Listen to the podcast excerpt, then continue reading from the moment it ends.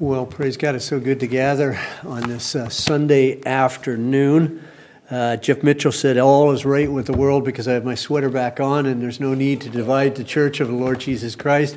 And I know a c- couple of you said uh, by uh, next week we're going to take the piano and actually have it over here in the corner and see the response of everybody, uh, how, it's, it's going to be. And of course, uh, we jest about those things, and we're so thankful again for Jesus Christ and all that He means again for us.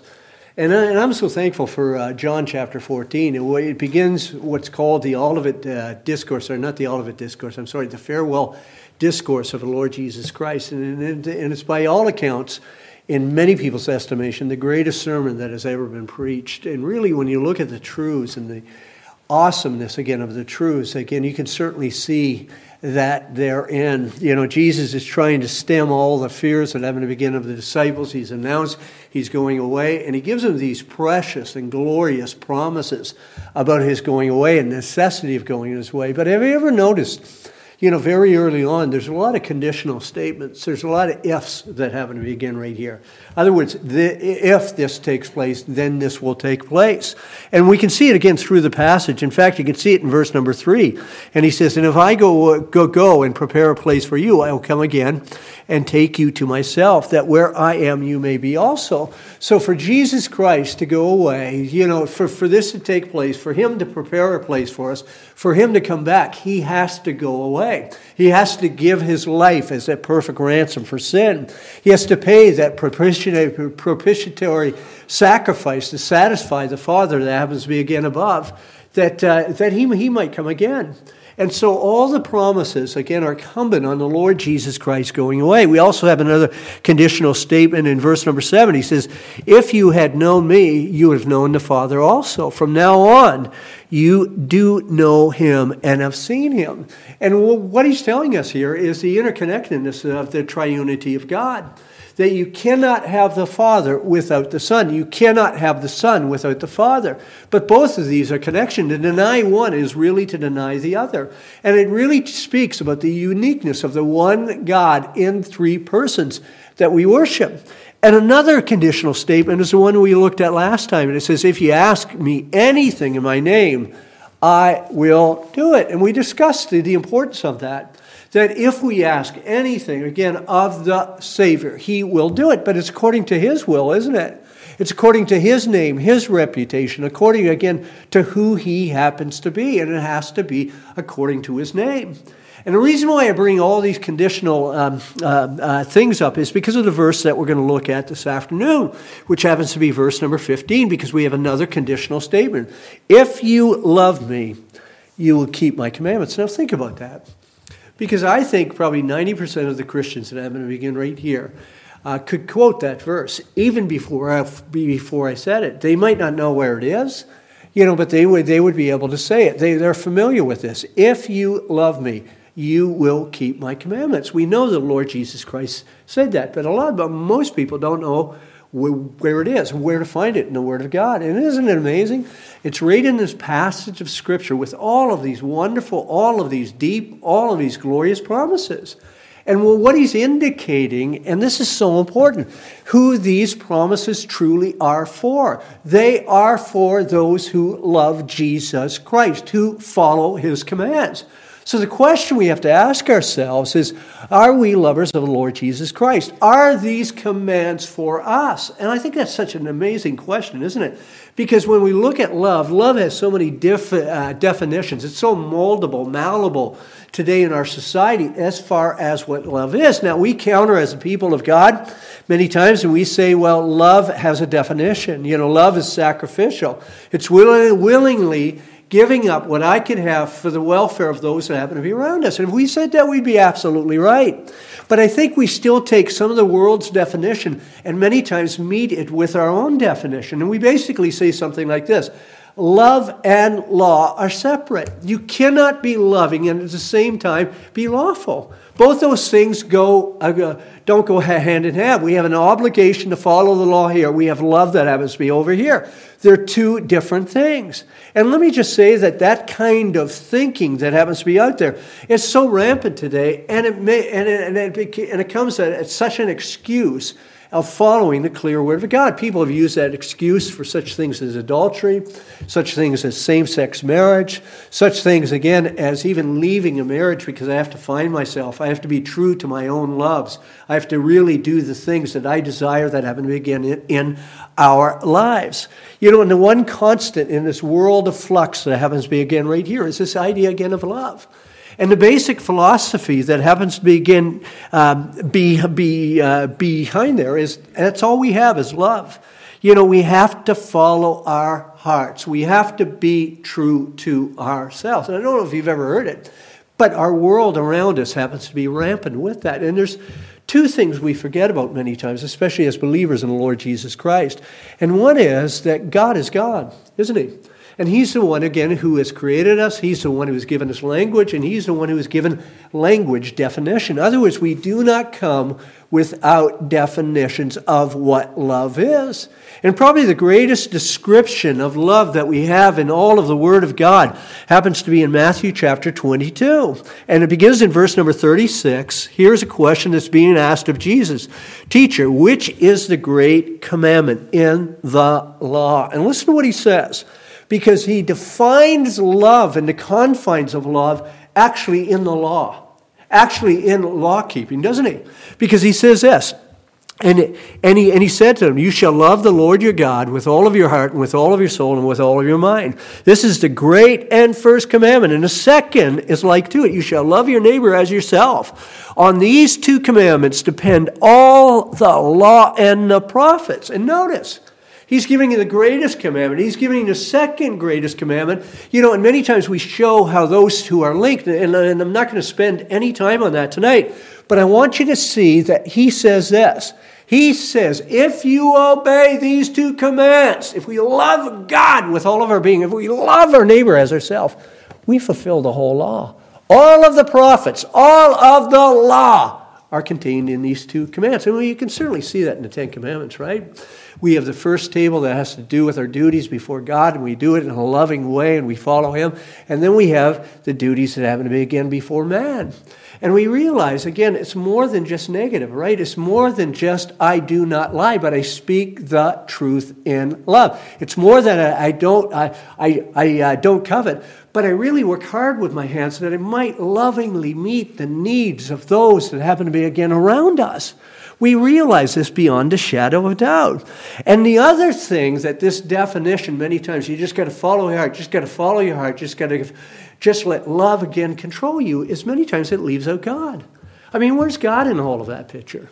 You know, you hear this many times, maybe about same sex marriage or maybe about something else. Well, they're not hurting anyone. And let me tell you, beyond a shadow of a doubt, we were made to worship this great God. And to ignore his word, to ignore his commandment, is, is to despise God. It's not to love God. It's to trample his worth that happens to be again under, uh, under his feet. So we listen to this, and Jesus is defining true faith. He's defining who these, who these promises are for. You know, what it is to be a follower of the Lord Jesus Christ by this statement If you love me, you will keep my commandments. So he, com- he combines both law keeping, this obedience, and love together. And I really want us to see that tonight.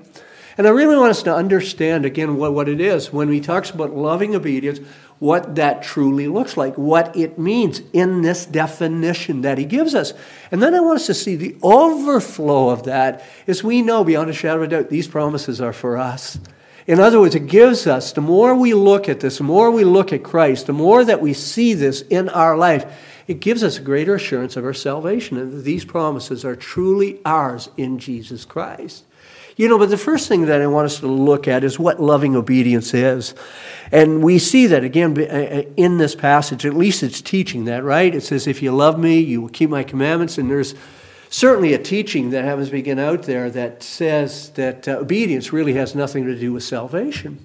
It has nothing to do with you know why we're accepted in, in the Lord. And there's a way that that's true, and there's a way that that's false. But what they mean, it, mean by it is that Jesus Christ has filled the whole law. He has become obedient, and then he took the sacrifice upon himself, so I do not have to obey the law. You know, and we realize it's, it's the glorious doctrine of justification by faith. I stand complete in Jesus Christ. And salvation is not anything less than that, but let me tell you, it's so much more. It's not only that Jesus has saved me from the penalty of sin for me to go on and just sin and live any way that I want to, but He has also saved me from the tyranny, from the power of sin that happens to be in our life. So he's not saved me that I might not obey the law, but he saved me. He's given me this new nature. Here it is that I might, might obey the law, that I have a heart for Christ. I'm no longer a slave to sin, but now I can follow and cherish and rejoice and obey this great Christ of the Scripture.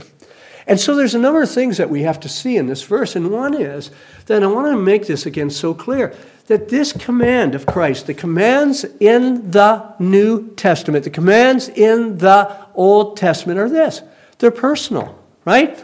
Jesus says, if you obey, here it is, my commandments. Do you see it? There's a personal pronoun there. He doesn't say if you believe the commandments, but my commandments. You know, and so when we look into the, into the Word of God, when we see these commands, we think back to the character of Christ. We think about who He is, the great God man who came to give His life. We think about His nature. We think about His love. We think about His grace. We think about the totality of who Jesus is. And then when we hear these commands, we want to do His will. So it's not impersonal. You know, several years ago, probably about 30 years ago, I sat down and, and uh, wrote a test. And I can remember what that test was. That test was in order to get my beginner's permit that I might start driving. You know, and if you've ever done that, it's, it's uh, fascinating because you have to study this little book and you go in this little office, they give you a, these little, um, I think most of them, uh, again, were multiple choice, and you have to choose the right one. If you get high enough score, praise God, you get this little permit, and then you have to drive with somebody else for a while and then have a test after that. But let me tell you, beyond a shadow of a doubt, I don't know who wrote that book. You know, I never had a personal relationship with him, and I really didn't care as long as I got my learner's per- permit. I had no love for the author of that book. When it comes to Scripture, it's so different, isn't it? Because when it comes to Scripture, the reason why I want to learn the Word of God, the reason why I see the commands that happen to be in Scripture is because of this. It's personal, it's been written by God. These are Christ's commandments, every single one and one of them. So the strength behind it, the buttress behind of wanting to obey, is this great love for the Lord Jesus Christ, isn't it? These are personal commands. And what we look at here is loving obedience, and I love that. You know, it's not just obedience. You know, anyone can uh, obey. You know, a hypocrite can obey. He can want other things and long for other things and have no heart for God, but maybe he wants to do it out of reputation. And he looks again in the Word of God and tries to figure these things out and tries to obey again as much as he can. You know, and we realize that's not what Jesus Christ is calling for right here. He's calling for this. He's calling for loving obedience. Other words, a motivation that happens to be in our heart to want to honor, to want to glorify Christ. Nobody, nobody is ever honored just by rote, ritualistic, dead, orthodox uh, obedience. No one's ever honored by that. Just going through the motions. You know, this is what the Word of God says, so I, so I got to do it. God is never honored by that. And let me, and let me say, when people do that, when people, again, even, even try to relate to us in that way, we know beyond a shadow of a doubt that they're not loving us. You know, picture this. Here, here's somebody who's done great harm in your life. You know, maybe they've sinned against you in word. Maybe they've done something, some action to embarrass you. And maybe, again, they've even might have uh, scorned and ridiculed you. But they read in the Word of God how God again has forgiven us and that we need to forgive other people. So they come to you again and said, You know, I was reading in the Word of God, and the Word of God says, and if I want forgiveness, I have to, I, I, I have to make sure that I have no debts. And, I, and I, I have sinned against you, and I want to be right with God. And I certainly don't want to be here, and I don't want to ask for forgiveness. But guess what? The Word of God says I have to ask for forgiveness. So if I'm going to obey God, if I'm going to be a good believer, you know, will you forgive me? Well, let me tell you beyond a shadow of a doubt, do you feel respected by someone who would say that? Do, do you feel loved, loved? Do you feel like a weight has come off your shoulders? And the answer is what? No. And let me say beyond it, why would we ever think that we could honor God in the same way? Why, why do we ever think that we could glorify him in this way? In fact, in 1 Corinthians chapter 13, verse number 3, it says this If we give away all that I have and I deliver my body to be burned, but do it, but have not love, I, I gain nothing. And think about what he's saying.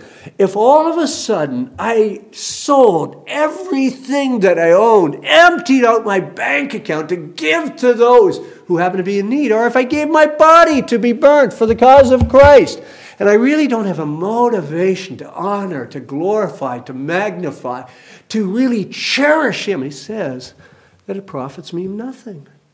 You know, even this again level of obedience that happens to begin out there.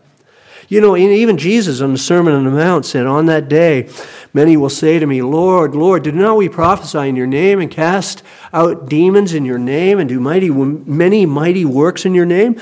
And then I will declare to them, Here it is, I never knew you. Depart from me, you workers of lawlessness. Now, let me ask you. Is prophesying in the name of Jesus a good thing? Is casting out demons? Is doing many mighty works in the name of Jesus Christ? A good thing. You know, what's the problem? And the problem is this I never knew you. There's no personal relationship. There's no personal motivation because I'm in relationship with Jesus that I want Him honored, that I want Him glorified, that I want Him magnified. And this is what you have to understand. You know, without obedience, and this type of obedience, loving obedience, there's no honor that's brought to the Father. There's no honor that's brought to Jesus Christ that happens to be above. When somebody comes to me and they've done great harm and have sinned against me and brought much pain that happened to be in my life, and they come to me absolutely broken because of what they've done and say, I am here because I have sinned against you. I've caused you pain, and there's a great pain here, and I really want to lift this burden off you. You know, it's not about me. It's not about me even being right with God. I want to lift this burden off you. Will you please forgive me? Can you tell me any way that I can make this right? If you can't forgive me right now, I understand. I have done this breach against you. You get the idea that the person is is serious. You get the idea that the person really does care for you. And why? Because there's an inward motivation, there's an inward care and concern that happens to begin right there. It's not lifeless. Our obedience to Jesus Christ is never to be lifeless, it's never to be cold, it's never to be bland. It is to be a loving obedience. So these commands that happen to be in the Word of God, the reason why we obey them in love is they're personal. And we realize the obedience that He's calling us to is a loving obedience. But the third thing that I want to point out about this is that this obedience is the true heart of God, right? Did you notice here that it's not a command to love Jesus?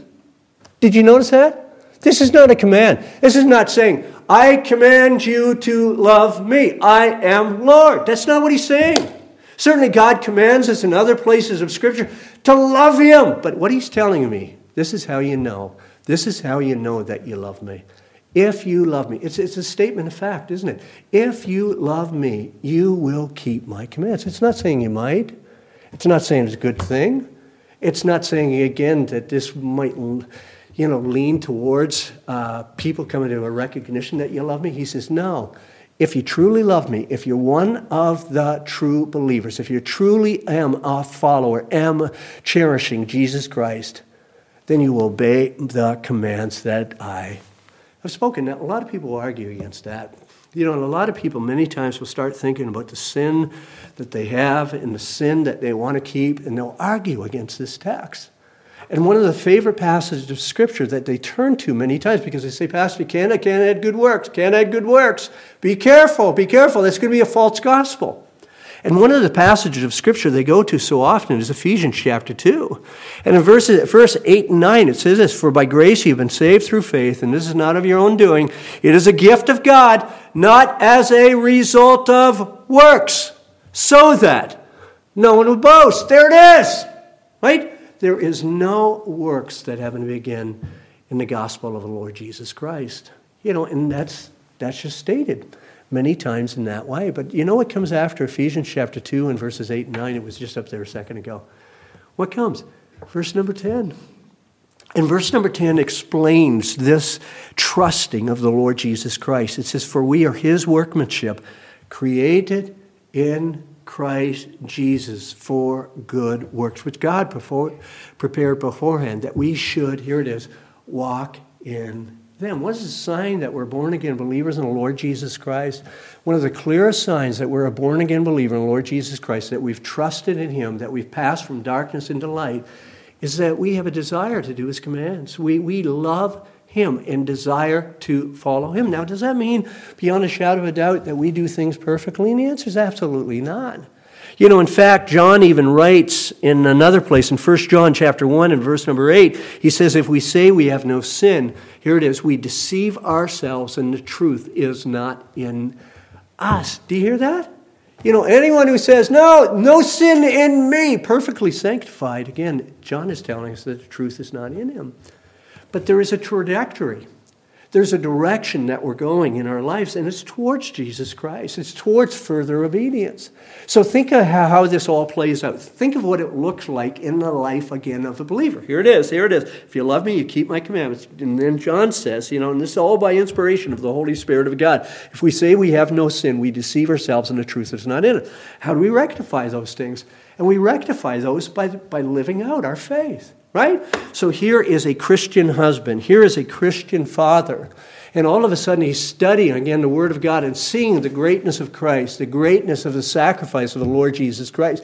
And then he hears these commands that happen to be in the Word of God about loving his wife as Jesus Christ loved the church, of fathering his children and pointing them to the Lord Jesus Christ. And he becomes convicted of the areas of laziness, of the areas where he has thought more about himself than his spouse. Then he has spent more time with himself, doing the things that he wants, rather than honoring glorifying the Lord Jesus Christ. And God begins to outwork that repentance and that obedience that happens to be in his heart more and more as he goes on. Think of it again as a uh, young person, as a uh, child that happens to begin in the home, whether it happens to be a teen, whether it happens to be in single digits. The more that you learn about the Lord Jesus Christ, you might look at the, the uh, commands that your parents give you as absolutely arbitrary. And some of them, again, is absolutely foolishness. But the more I learn about Christ and his preeminence, the more I realize whether I agree with his command or not, this is a way that I can honor Christ. This is a way that I can glorify him. And I'm, and I'm no longer going to stifle, I'm no longer going to argue about this command or that command that happened to be right there. And there's a further molding into the image of Jesus Christ. There's a further going in that direction of obedience. The same with a Christian housewife, right? We might look at that, and it's incredible how some Christian housewives talk about their husbands. You know, they use words like moron, idiot to speak of their husbands. You know, as they read the Word of God and they're convicted beyond a shadow of a doubt that God, again, here it is, Jesus Christ honors the Father, and Jesus Christ, my example, and how I'm to treat, how am I to think, how am I to talk about my husband, and they're convicted of it. And they actually repent of it and change their behavior little by little by little by little. That's what's going on. But here's the whole point if you love me, you will keep my commandments. There's a trajectory in that direction. And every single individual that's truly a born again believer in Jesus Christ is going towards that direction, towards that further obedience in the Lord Jesus Christ for the glory of the Lord Jesus Christ. Again, if you love me, you'll keep my commandments. Now, let me bring out a second point. And the second point basically is this Loving obedience is the basis of assurance. It's one of the buttresses that really, again, the more that we see it in our lives, the more that we understand, again, how, how, how it dovetails and it works out in our salvation, the greater assurance, the greater confidence, the greater security that we have in the Lord Jesus Christ. Because there's two avenues of security. And let me just say this one comes before the other. You know, if you somehow conflate these or if you somehow manipulate them and get backwards, it's going to have disastrous effects in your security in Jesus Christ. You know, and so we have the first question we have to ask is, why am I saved? You know, what's my confidence as I come before the gates of heaven, as I come before the great throne room of my great God, that God will accept me into his presence? And the reason why is not because of our good works. The reason why is not because of the fruit that happens to be in our lives. And that's where we start so often, isn't it?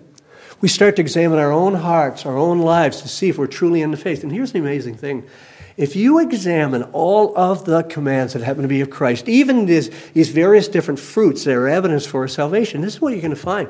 You're going to find it's wanting in your life. None of us live up to it perfectly. And if we start there, let me say beyond a shadow of it, we're always going to struggle with this security. Where we start is looking at the Lord Jesus Christ, looking again at his finished work, looking at what he's purchased for us for all of eternity, right? We don't look at what we've done.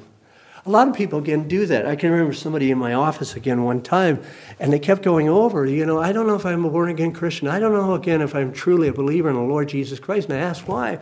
And they talked about several years ago that they didn't know whether they were sincere when they said the sinner's prayer. You know, whether they believed enough that moment that they actually passed from death to life. And I said, I don't care what you what you believed back then. And they were always shocked by that.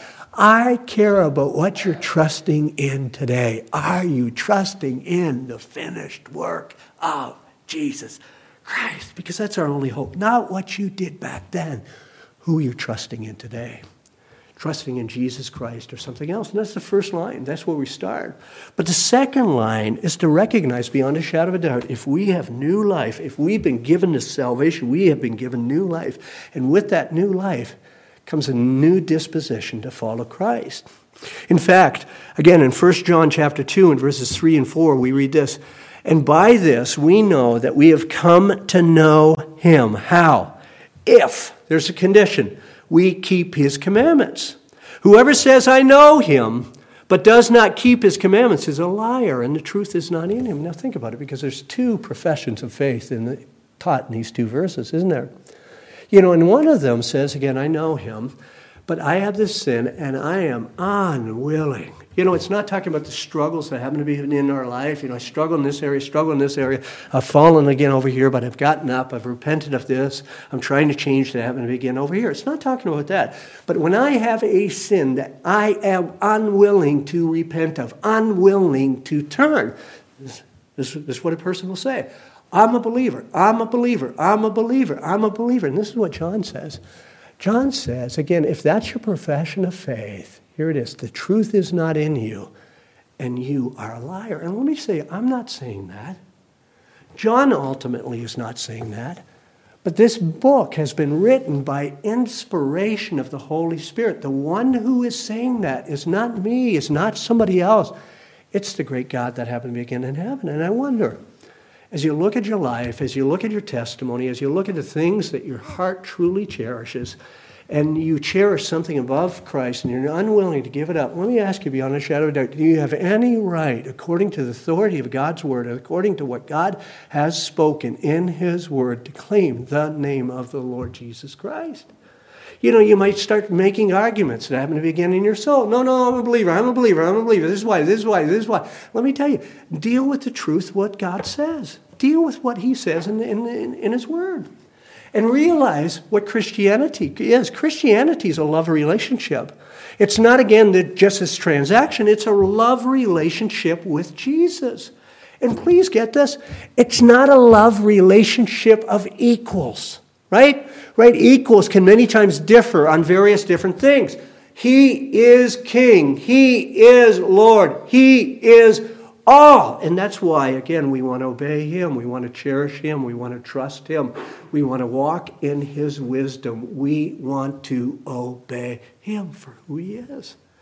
You know, it's the heart of love that happens to be, again, right there. And that's one profession of faith that happens to be found in uh, 1 John chapter 2. But there is a second profession of faith, and this is what Jesus is even talking about here in John chapter 14, and that happens to be the true believer, right? the true believer in Jesus Christ, the true one who is born again believer in Lord Jesus Christ, who has passed from death to life, passed from darkness into the marvelous light of the Lord Jesus Christ, here it is, obeys the truth and walks in it.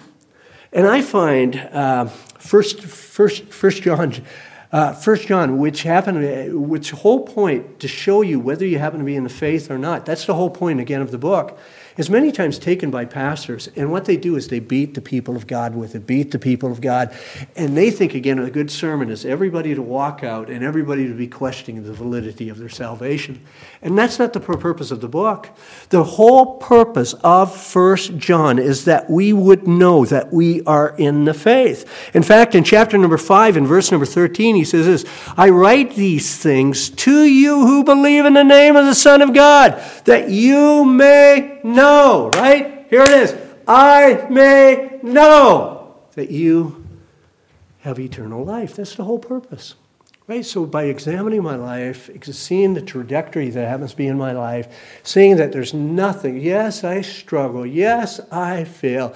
Yes, I don't watch my tongue. Yes, sometimes I get in trouble. Yes, I do all of these things, but there's no, again, but the general direction, the general demeanor is this transformative life towards the Lord Jesus Christ, right? There's no sin that I'm holding dear in my heart that I am unwilling to repent. And you know what he says? Rejoice because these promises are for you. These promises are for those who've truly been born again in, in, in, this great salvation, of the Lord Jesus Christ. Listen to what James Montgomery Boice writes about this. He says, It does mean that if you detect within yourself a new yearning to please God. If sin begins to disturb you, if you increasingly long to be like Jesus, then God is at work. And you should rejoice in the truth. Here it is. He who began a good work in you will keep on performing it until the day of Jesus Christ. And that's such a comforting truth. Richard Phillips writes something similar. He says, Be greatly encouraged then if you desire to show your love to Jesus by obeying his commands, take heart and be assured of God's saving work in your life.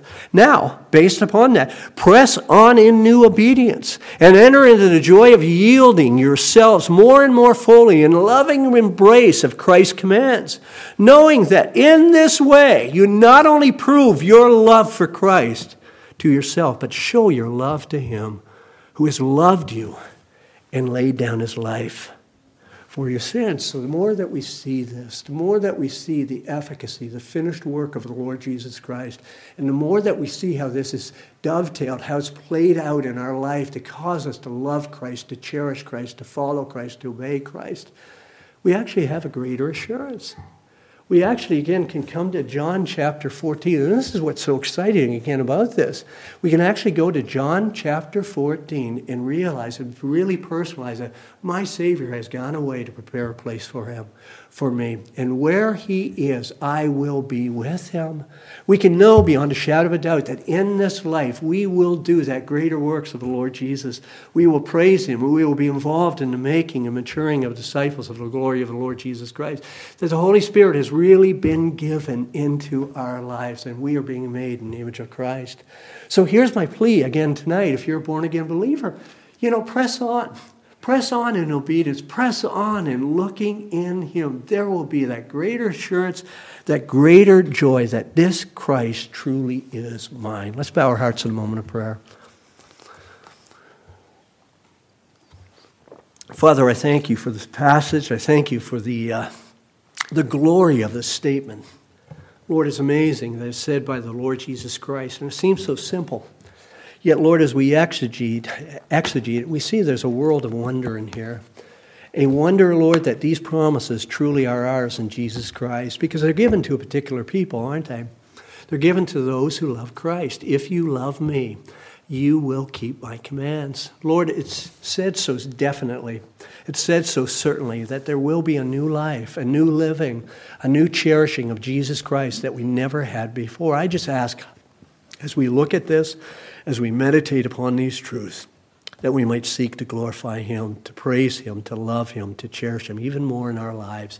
We thank you for the wonderful security that we can have in Christ. Just be with us now. In Christ's name, amen.